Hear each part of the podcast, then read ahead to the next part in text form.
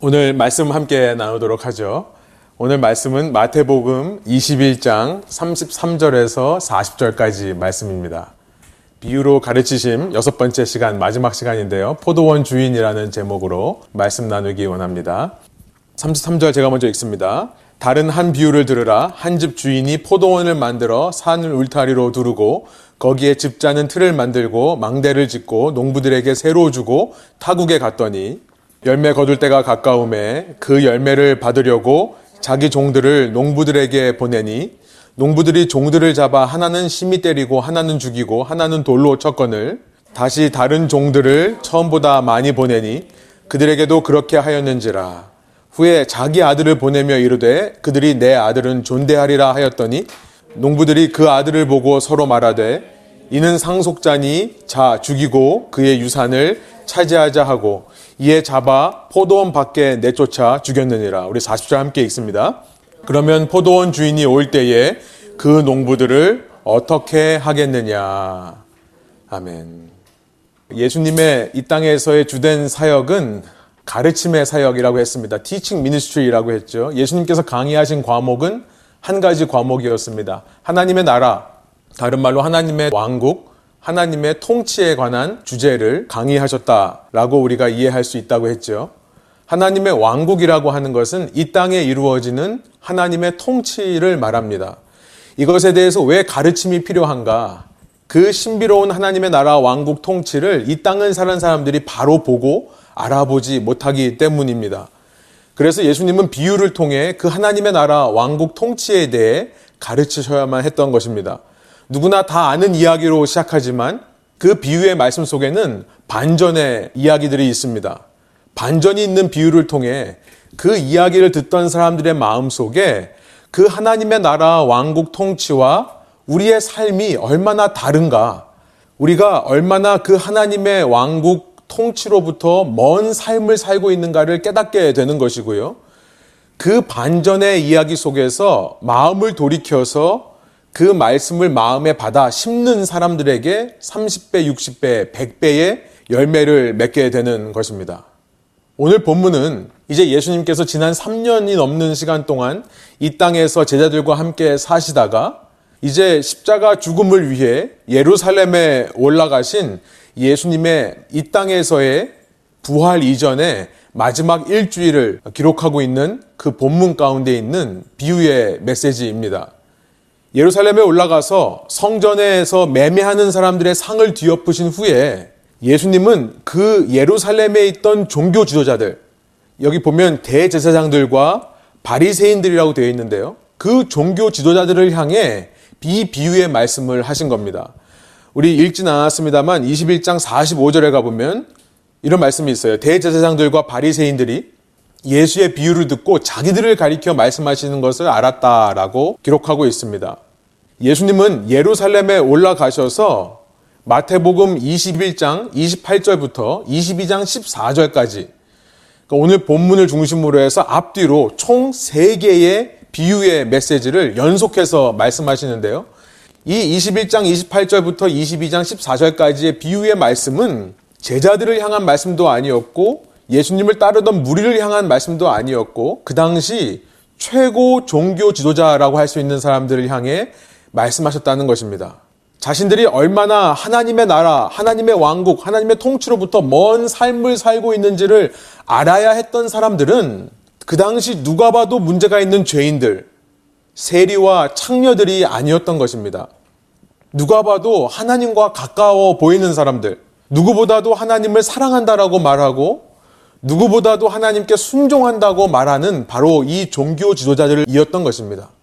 그들에게 예수님의 비유의 가르침이 필요했다는 사실을 다시 한번 우리 마음속에 생각해 보게 됩니다. 마태복음 21장 31절 32절의 말씀 세 번역을 보면 이렇습니다. 첫 번째 비유를 말씀하신 다음에 그들에게 말씀을 하셨다. 내가 진정으로 너에게 말한다.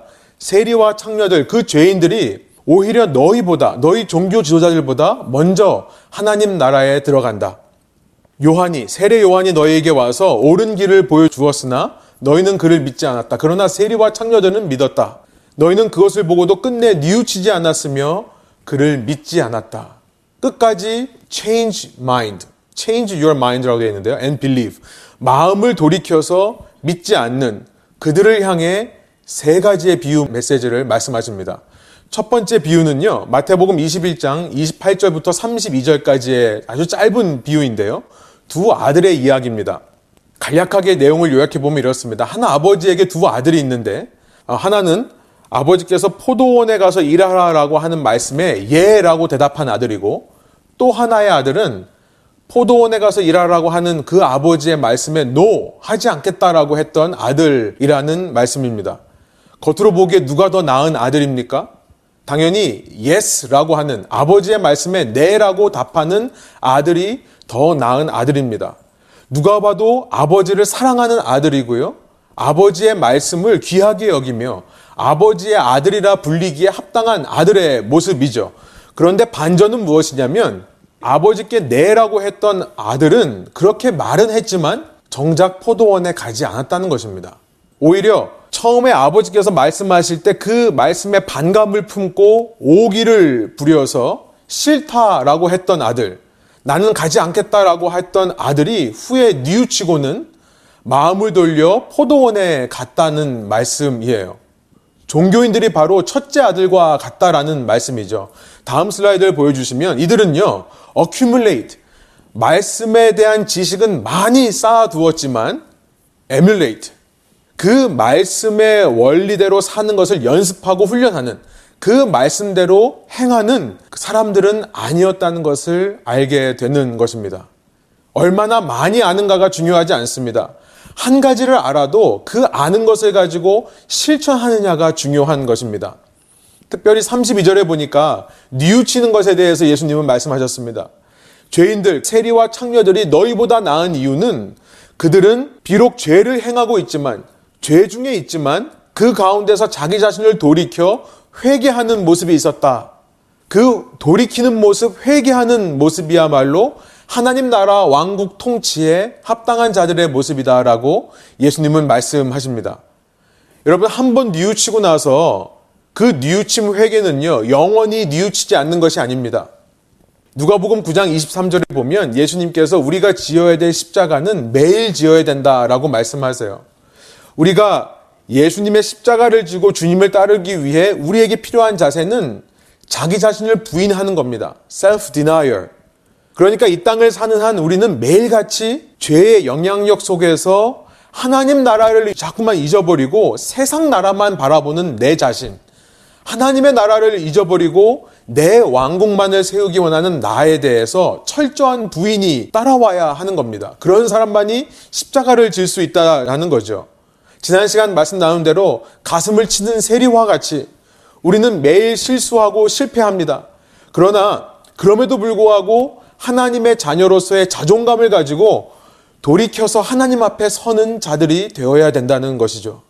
오히려 아직 죄가 완전히 사라지지 않은 이 땅을 살아가면서 자꾸만 자신을 향해 나는 괜찮은 사람이다. 나는 잘하고 있다 라고 생각하는 사람일수록 예수님의 비유에서 등장하는 첫 번째 아들의 모습일 수가 있다는 것입니다. 이 첫 번째 비유를 통해 이렇게 종교인들에 대해서 경고하신 예수님은요, 바로 이어서 오늘 본문 33절의 말씀, 두 번째 비유의 말씀을 말씀하십니다. 33절. 다시 한번 한 목소리로 함께 읽어보겠습니다.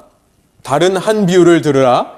한 집 주인이 포도원을 만들어 산 울타리로 두르고 거기에 집자는 틀을 만들고 망대를 짓고 농부들에게 새로 주고 타국에 갔더니 이 한 주인의 이야기인데요. 상당한 재력과 상당한 능력이 있는 그런 주인인 것 같습니다. 포도원을 새로 만들었다. 그리고 거기에 산 울타리를 두르고 집자는 틀을 만들고 망대를 세운 다음에 그 모든 것을 주인이 직접 한 다음에 뭐라고 되어 있냐면 그것을 리스했다라고 말하고 있습니다. 새로 주었다. 그러니까 세입자들을 들여서 그들에게 맡기고 타국에 간 것, 다른 나라에 간 것입니다. 이 세입자들이 포도원을 위해 한 일은 전혀 없었습니다. 다만 그 포도원을 잘 맡아 관리하는 일로 그들은 생계 유지를 하는 겁니다. 34절에 보니까 이제 시간이 지났습니다. 열매를 거둘 때가 되었어요. 땅의 첫 소산입니다. first fruit. 첫 소산은 당연히 주인에게 드려야 할 하나님께 드려야 할 몫인 겁니다.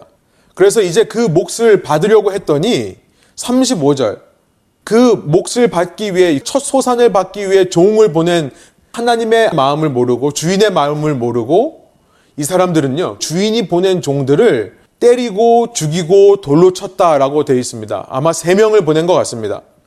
세 명을 보내서도 말을 안 들으니까 이 주인은 36절 보면 더 많은 종들을 보냈다라고 되어 있어요. 그런데 이 세입자들은 그들에게도 동일한 악을 행하더라라는 겁니다. 이 비유에서 포도원이라고 하는 것은 하나님의 나라 이스라엘을 가리키는 것으로 우리는 이해할 수 있습니다. 유대 사람들에게 포도원 하면 연상되는 것은 이스라엘 유다이기 때문에 그렇습니다. 이사야서 5장 7절에 나와 있는 말씀이에요. 이 세입자들은 누구일까요? 하나님의 나라인 이스라엘 유다를 잘 인도하라고 하나님께서 세우신 종교 주자임을 우리는 쉽게 눈치챌 수 있습니다. 그리고 주인이 보낸 종들은 누구일까요? 세입자들에게 가서 열매를 달라, 하나님을 예배하라, 주인께 합당할 몫을 드려라 라고 말했던 그 종들은 선지자라는 것을 쉽게 알 수 있습니다. 아마도 먼저 보낸 새 종들은 유대인 성경에 선지서에 먼저 등장하는 메이저 선지자들 이사야, 예레미야, 에스겔을 가리키는 것인지도 모르겠습니다.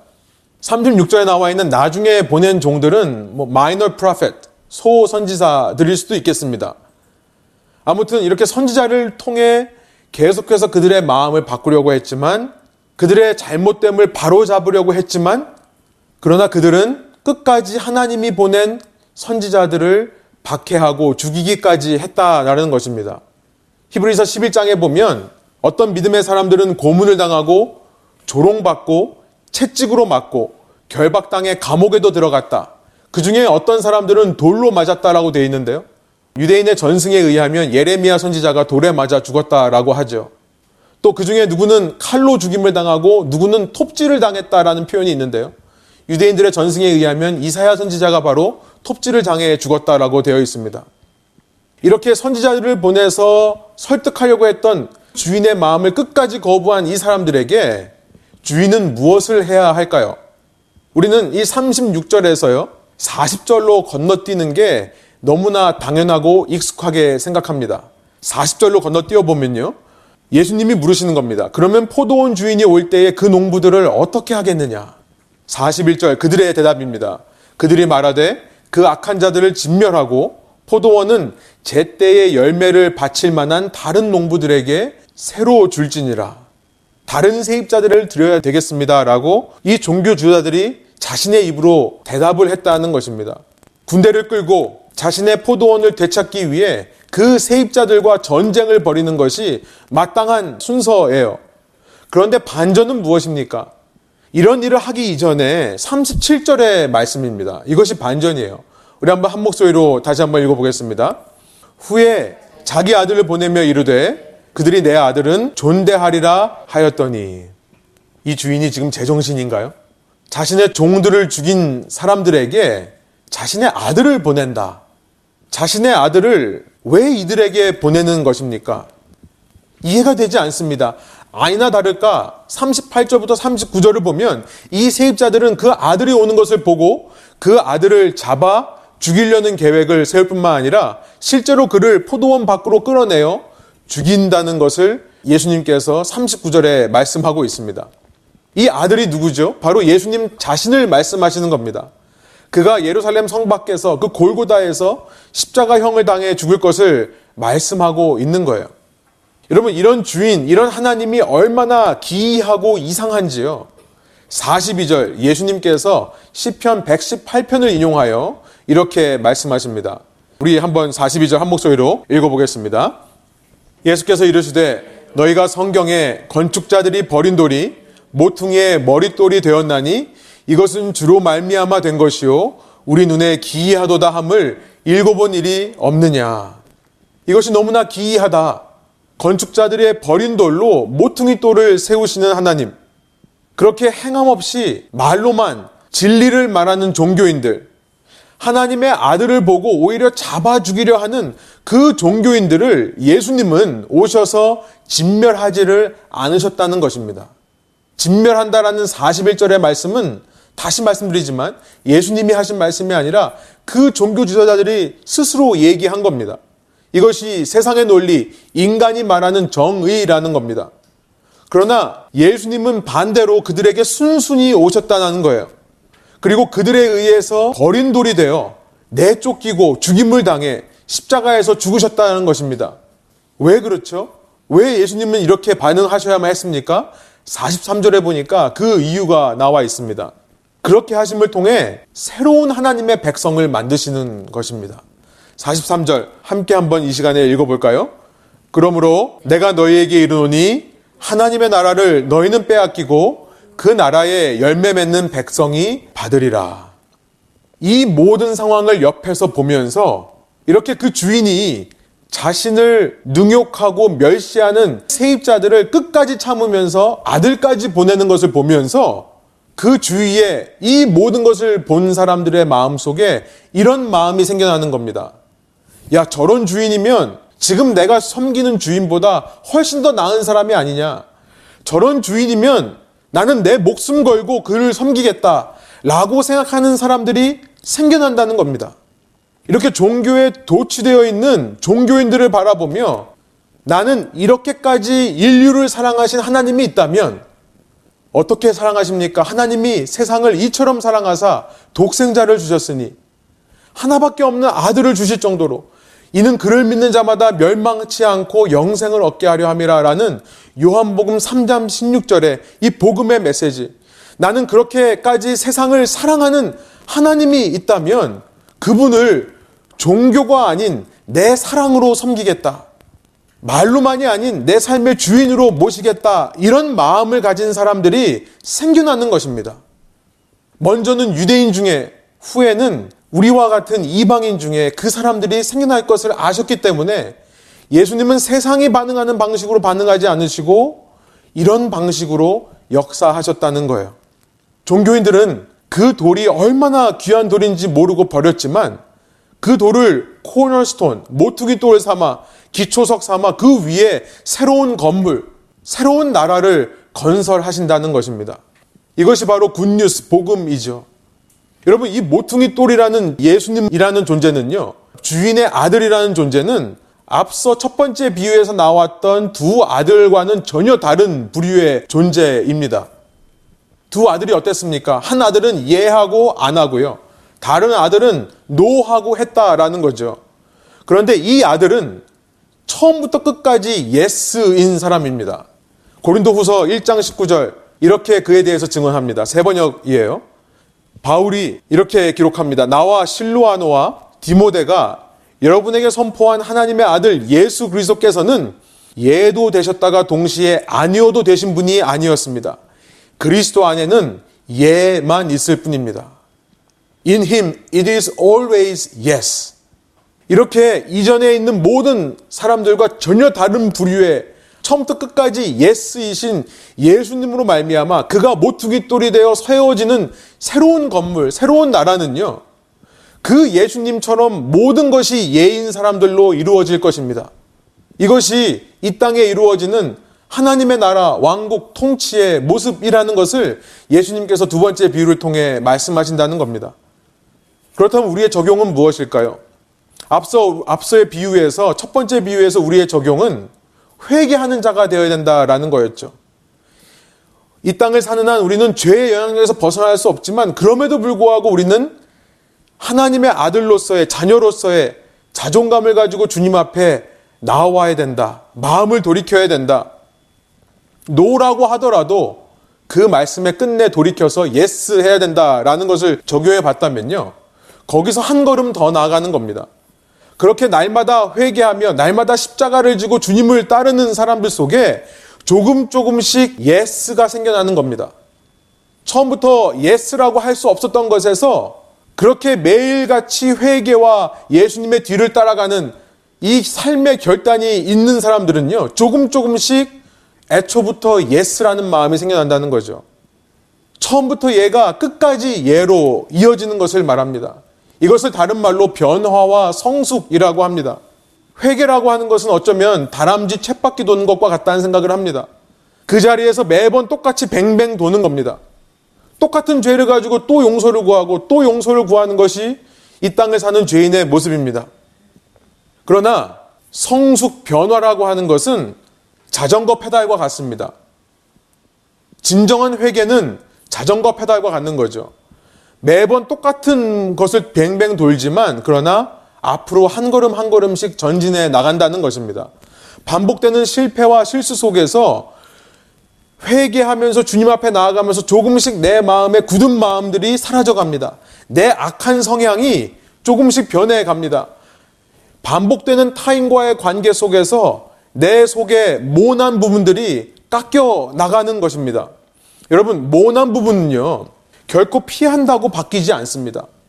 나 혼자 이 모난 부분을 감추기에 아무리 이불로 둘둘 만다 하더라도 그 이불 속에서 평안이 임하지 않습니다.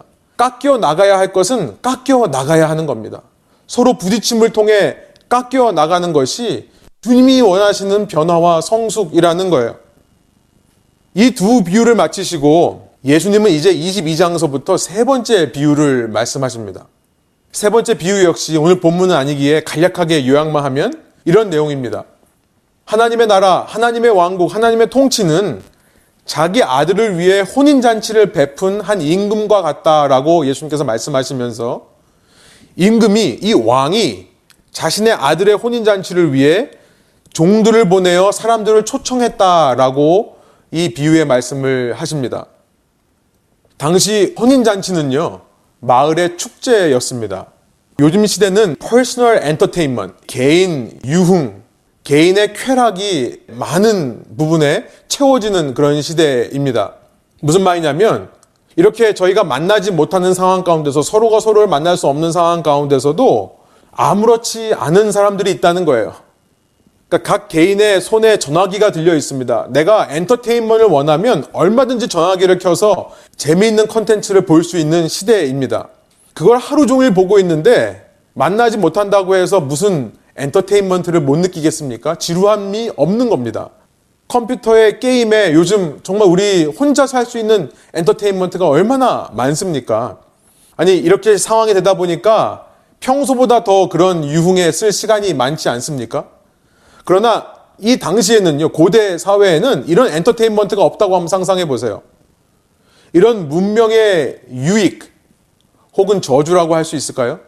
이런 문명의 혜택이 없던 시대, 엔터테인먼트라고 한다면 영화, 드라마가 존재하지 않던 시대입니다. 유일하게 마을 사람들이 엔터테인먼트로 유흥을 즐길 수 있었던 것은 혼인잔치가 전부였던 겁니다. 그러니까 우리 옛날 조선시대에도 보면 신랑 신부 방에 구멍이 막 뚫리잖아요? 아세요? 예. 구멍이 뚫리는 이유가 바로 그거죠. 그 당시 신랑 신부들도 이것을 우리만의 시간으로 생각하지는 않고요. 모든 사람들이 함께 참여하는 축제라는 인식이 있었던 것입니다. 우리 다음 시간에 혼인잔치에 대해서 더 살펴볼 것입니다만, 여러분, 이렇게 마을의 잔치인 혼인잔치를 진행하려고 하니, 여러분, 혼인잔치는 보통 마을 사람들을 전부 초대한다고 한다면 하루 만에 할 수는 없는 일입니다. 그래서 고대 시대에는 혼인잔치가 대략, 특별히 유대인 사회에서는 일주일 동안 진행이 됩니다. 여러분, 일주일 동안 잔치를 한다고 하면 얼마나 많은 포도주와 얼마나 많은 음식을 준비해야 하겠습니까?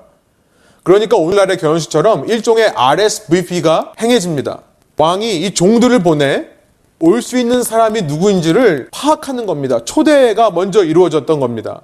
각 집에서 몇 명이 오는지를 대략 알아야 음식을 준비할 수 있기 때문에 그렇죠. 그런데 22장 3절에 보면 그렇게 왕이 잔치를 다 준비해 놓고 이제 혼인잔치 날이 되어 사람들을 기다리는데 사람들이 오지 않더라라는 겁니다. 22장 3절에 보면 싫어하더라라는 표현이 있습니다. 그런데도 이 왕은 여러분 왕의 명령입니다. 왕의 혼인잔치예요. 거기에 오지 않겠다는 사람들을 그대로 진멸하기 전에 다시 한번 설득을 합니다. 또 다시 종을 보내 내가 음식을 준비했으니 꼭 오라라고 하는 명령을 말씀하세요. 이렇게까지 재차 설득하는 왕이 어디 있습니까?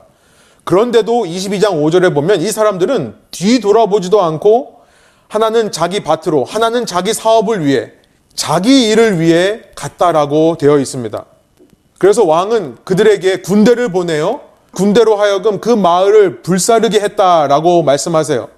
예수님은 지금 유대인의 역사에 대해 말씀하는 겁니다. 그렇게 하나님이 아무리 설득해도 듣지 않는 사람들을 결국은 이방 민족에 의해 포로로 가게 되는 일들을 허락하실 수밖에 없는 그 역사를 말씀하시는 거예요. 그러고는 이 주인이 무슨 일을 합니까? 그 종들을 사거리 길로 보냈다.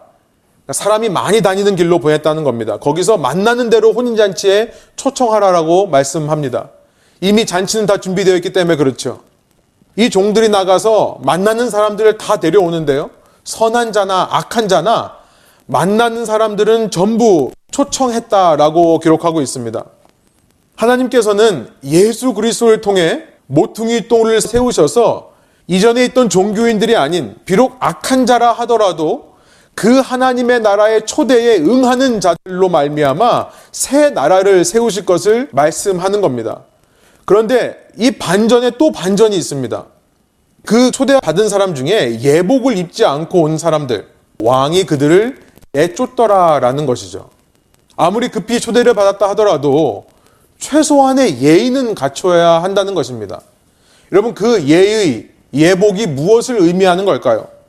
로마서 11장에 보면 그 예복에 대해서, 예의에 대해서 사도 바울이 이렇게 설명하는 것을 볼 수 있습니다. 로마서 11장 17절부터 20절 새번역입니다.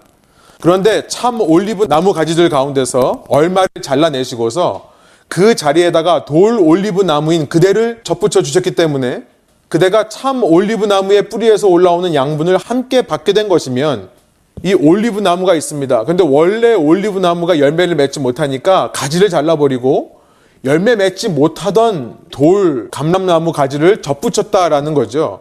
그랬다면 18절 그대는 본래의 가지들을 향하여 우쭐대지 말아야 합니다.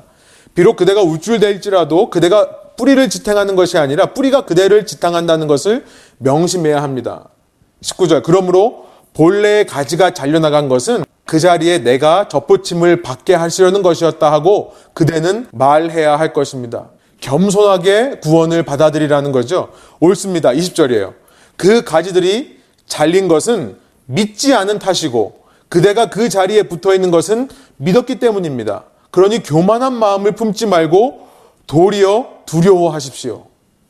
여러분, 이 잔치에 초대된 사람들이 입어야 할 예복, 그것이 무엇일까요? 바로 우쭐대지 않는 겁니다. 교만하지 않는 거예요. 내 구원에 대해서 나는 은혜로 구원을 받았다라고 하는 그 마음을 놓치지 않는 겁니다.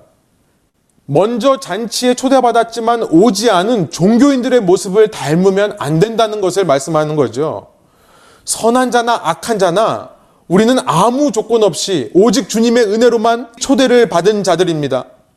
그러나 그 초대를 받은 사람 중에서 똑같이 종교인으로 변모할 사람들이 있다는 겁니다. 이전 유대교와 같은 종교 생활에 빠질 사람들이 있다는 겁니다. 그들의 마음 속에 내가 이 정도면 괜찮다라고 하는 우쭐됨과 교만함이 있는 사람들은 이전 종교인의 모습을 똑같이 답습하더라. 어느샌가 말로만 예스하고 행함은 없는 겁니다.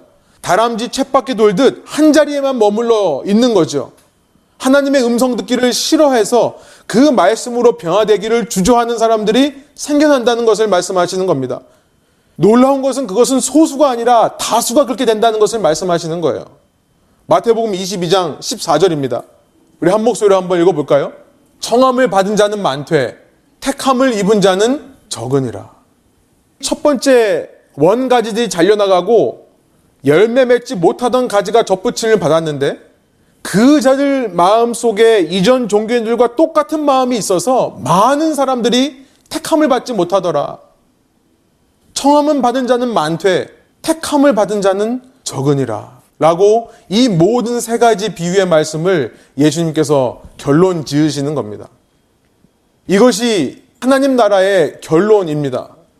예수님께서 하나님 나라에 대해 그 왕국에 대해 통치에 대해 비유로 가르치셔야만 했던 이유가 바로 여기 있습니다.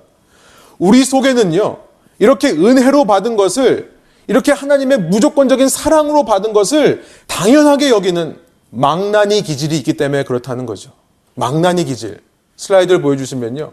좀 너무 과격한 말입니까? Spoiled kid. Spoiled kid라고 이해해 주시면 좋을 것 같아요. 여러분 부모가 자녀를 사랑하는 것은 너무나 당연합니다. 너무나 중요합니다. 그러나 사랑이라고 하는 것은 때로 그 아이가 원하고 그 아이가 좋아하는 것만을 해주지 못합니다. 사랑은 아닌 것에 대해서는 아니라고 말할 수 있는 것이 참 사랑이지요. 아이가 하면 안 되는 것을 못하게 하는 것이 사랑입니다. 하나님을 향해서는 우리가 모든 것이 yes여야 됩니다. 그러나 사람을 향해서 모든 것이 yes가 될 필요는 없습니다. 이 기독교인들이 오해하는 것 중에 하나는요.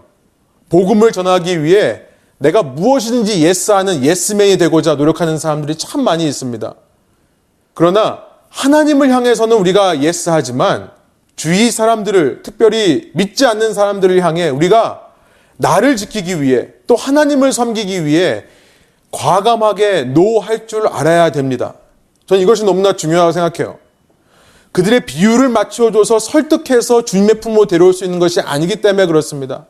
오히려 그 당시에는 그들이 이해하지 못하더라도 나에게 굳은 마음으로 하나님께만 예스하는 모습이 있을 때 그들은 우리 속에 있는 이 질그릇 속에 가지고 있는 보문의 가치에 대해 궁금해하고 알고 싶은 마음이 생겨날 것이기 때문에 그렇습니다.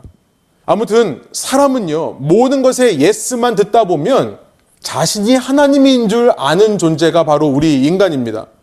그렇게 부모가 무조건적으로 yes를 해서 무조건적인 사랑으로 그가 하고자 하는 일을 다 하게 해줘서 망쳐진 아이, spoil된 kid를 가리켜서 망나니라고 합니다. 놀랍게도 하나님을 아는 사람일수록 하나님을 사랑한다라고 말하는 사람일수록 내가 그의 말씀 듣기를 기뻐하고 그 말씀을 사모한다라고 하는 사람일수록 망나니가 될 수 있다는 것을 예수님은 이 세 번의 비유를 통해 점차적으로 말씀하고 계신다는 것입니다. 이스라엘이 구원을 얻었던 것은 오직 하나님의 은혜였습니다. 그 은혜 안에서 그들은 그 겸손한 마음을 잃지 말아야 했습니다. 마찬가지로 기독교인들이 구원을 얻은 것도 오직 하나님의 은혜입니다. 오직 하나님의 은혜예요. 오늘 우리 기독교가 그 은혜로부터 멀어진 것은 아닌가. 오늘 우리 신앙인들이 어느 순간 그 하나님의 은혜를 붙들던 것을 잠깐 내려놓고 나의 의와 나의 공로, 나의 힘과 나의 능력을 의지하는 것은 아닌가 되돌아보게 되는 말씀인 겁니다. 여러분, 이 세 가지 이야기의 중심은 가운데 있는 이 두 번째 이야기라 저는 생각합니다. 오늘 본문 두 번째 이야기가 그 중심에 대해 말씀하고 있어요. 특별히 37절입니다. 다시 한번 한 목소리 읽어볼까요? 후에 자기 아들을 보내며 이르되 그들이 내 아들은 존대하리라 하였더니 진멸받아 마땅한 자들에게 자기 아들을 보내시는 하나님, 그 하나님의 은혜. 여러분, 이것이 우리 신앙의 중심입니다. 그러나 이 은혜가 우리를 망치는 것으로 작용하면 안 된다는 것이죠. 접붙임을 받은 가지가 잘려나간 원가지처럼 행하면 안 된다는 겁니다. 망나니가 되지 않기 위해 필요한 것은요, 무엇입니까? 우리 망나니들을 다스릴 때 우리 조상들이, 선조들이 쌀이나무로 만든 회초리입니다. 왜 쌀이나무로 만들었는가? 사리를 분별하는 이름으로 그것을 만들었는데요. 회초리를 보여주세요. 회초리라는 말이 한자 단어입니다. 돌아갈 회자에 처음 초자, 이치 리자, 원리 리자입니다. 처음 마음으로 돌아가라는 거죠. 사리를 분별하여 처음 마음으로 돌아가라. 초심의 회복. 이것이 너무나 중요하다는 것입니다. 42절의 말씀이에요. 예수께서 이르시되 너희가 성경에 건축자들이 버린 돌이 모퉁이의 머릿돌이 되었나니 이것은 주로 말미암아 된 것이요 우리 눈에 기이하도다 함을 읽어본 일이 없느냐. 여러분 초심은 무엇입니까? 나를 향한 주님의 은혜가 신기한 겁니다. 기이한 거예요. 여러분 이것을 여러분 마음속에 새기기로 합니다. 이것이 너무나 중요합니다. 우리가 어느 순간 그의 나를 향한 그리스도 안에서의 은혜와 사랑이 당연하다고 느끼는 순간 나는 첫 번째 잔치에 초대받았다가 오지 않은 첫째 아들, 그렇게 종들을 끝까지 죽이려고 하는 세입자들과 똑같은 존재가 된다는 것을 기억하시기 원합니다. 건축자들의 버린 돌이 모퉁이 돌이 되어 내가 주님 안에서 백성이 될수 없던 자가 하나님의 나라 백성이 되었구나. 이것이 너무나 기이하고 신비한 그 초심을 잃지 않을 때에만 우리는 종교인이 되지 않을 수 있습니다. 진정으로 주님의 말씀을 사모하고 주님을 사랑하는 그래서 주님을 위해 우리의 삶의 결단과 헌신 그를 통해 변화와 성숙이 일어나는 참 그리스도인이 된다라는 것입니다. 여러분 이 42절의 말씀이 얼마나 중요한지 사도 베드로, 사도 바울이 자신의 편지를 통해 계속해서 반복하는 예수님의 말씀이 바로 이 건축자들이 버린 돌이 모퉁이의 머릿돌이 된 이것이 너무나 신비하고 기이한 이 말씀을 인용하고 있다는 것입니다. 계시록 2장 4절부터 5절입니다. 그러나 너를 책망할 것이 있나니 너의 처음 사랑을 버렸느니라. 그러므로 어디서 떨어졌는지를 생각하고 회개하여 처음 행위를 가지라. Remember, repent, and do the works that you did at first. 그 주님의 사랑을 기억하고 회개해서 처음 행위를 가지라. 주님의 나를 향하신 사랑을 처음 들었을 때 그렇게 진멸해야 될 세입자들을 죽이지 않고 아들을 보내는 이 주인에 대해 들었을 때, 아, 저 주인이면 내가 내 삶을 드리고 싶다라고 생각했던 그 마음으로 돌아가라. 여러분 기억하십시오. 예수님과 가까운 사람일수록 예수님을 사랑한다라고 말하는 사람들일수록 비유의 가르침이 필요한 존재라는 것을 꼭 기억하시기 원합니다. 나를 향하신 주님의 이 기이하고 놀라우신 사랑, 그 은혜를 그 첫사랑을 날마다 기억하심으로 우리 세 가지 적용을 하고 설교를 마치겠습니다. 첫 번째, repent 하는 겁니다. accumulate, 쌓는 것이 아닌 emulate, 말씀을 내 삶에 연습해보고 훈련해보는 머리로만 아는 신앙이 아니라 날마다 자신을 부인함으로 회개함으로 십자가를 지고 주님의 뒤를 따라가는 신앙이 우리에게 필요합니다. 두 번째, react 하라는 겁니다. 변화와 성숙으로 나아가라는 거죠. 다람쥐 쳇바퀴 도도를 한도 세만 돌고 있지 말고 자전거처럼 자동차처럼 조금 조금씩 전진해 나아가는 겁니다. Faith through works. 여러분 은혜는 반드시 행함을 가져온다는 사실을 기억하시기 원합니다. 루터가 오직 은혜, 솔라 피데라는 말을 외쳤죠. 그러나 루터가 동시에 외쳤던 말은 이런 겁니다. 오직 은혜라는 말은 은혜만으로 족하다는 의미는 아니다. 참된 은혜는 결코 혼자가 아니기 때문에 그렇다라는 말을 했습니다. Faith alone is not alone. 그 말을 기억하시기 원합니다. Faith alone is not alone. 오직 은혜라는 말은 혼자가 아니다. 그 뒤에 항상 행함이 따라온다는 그 말을 루터가 남겼습니다. 세 번째, 초심으로 돌아가길 원할 때 remember 그 주님의 사랑을 기억하기를 원합니다.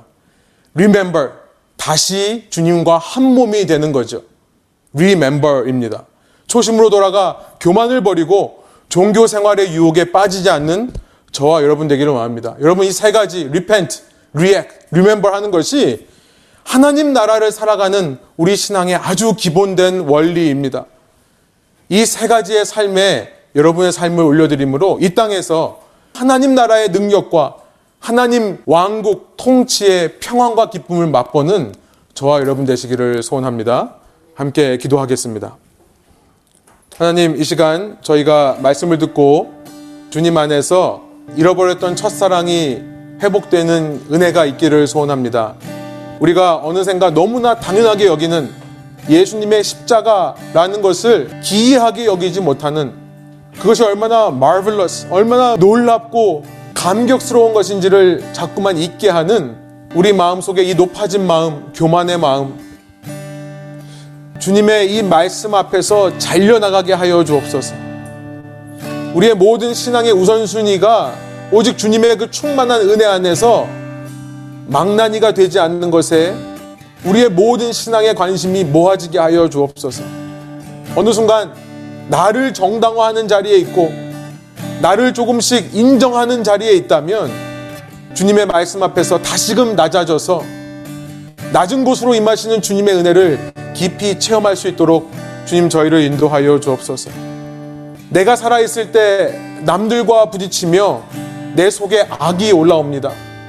주님, 부딪힘을 피하는 것이 답이 아니라 그 부딪힘 가운데서 주님의 모습으로 낮아지는 것이 답이 오니 날마다 우리 마음 속에 우리의 삶 속에 합당한 결단이 있게 하여 주시고 주님을 위한 포기와 희생을 통해 주님께 사랑한다 고백할 수 있는 저의 삶 되게 하여 주옵소서.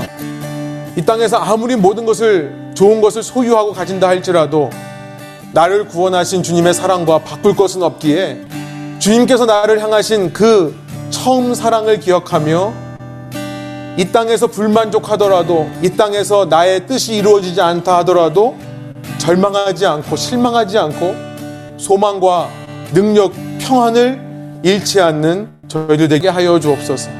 어려운 시기 답은 주님께서 우리를 구해 주신 그 은혜 안에 있사오니 우리의 여러 가지 바쁜 일로 주님의 은혜 앞에 머무는 것을 소홀히 하지 않는 그런 종교인 되지 않도록 인도하여 주시고 날마다 상황이 어려울수록 힘들고 낙심되는 일이 있을수록 주님의 그 은혜 앞에 더욱 충만히 거하는 저희 한 사람 한 사람 되게 하여 주옵소서.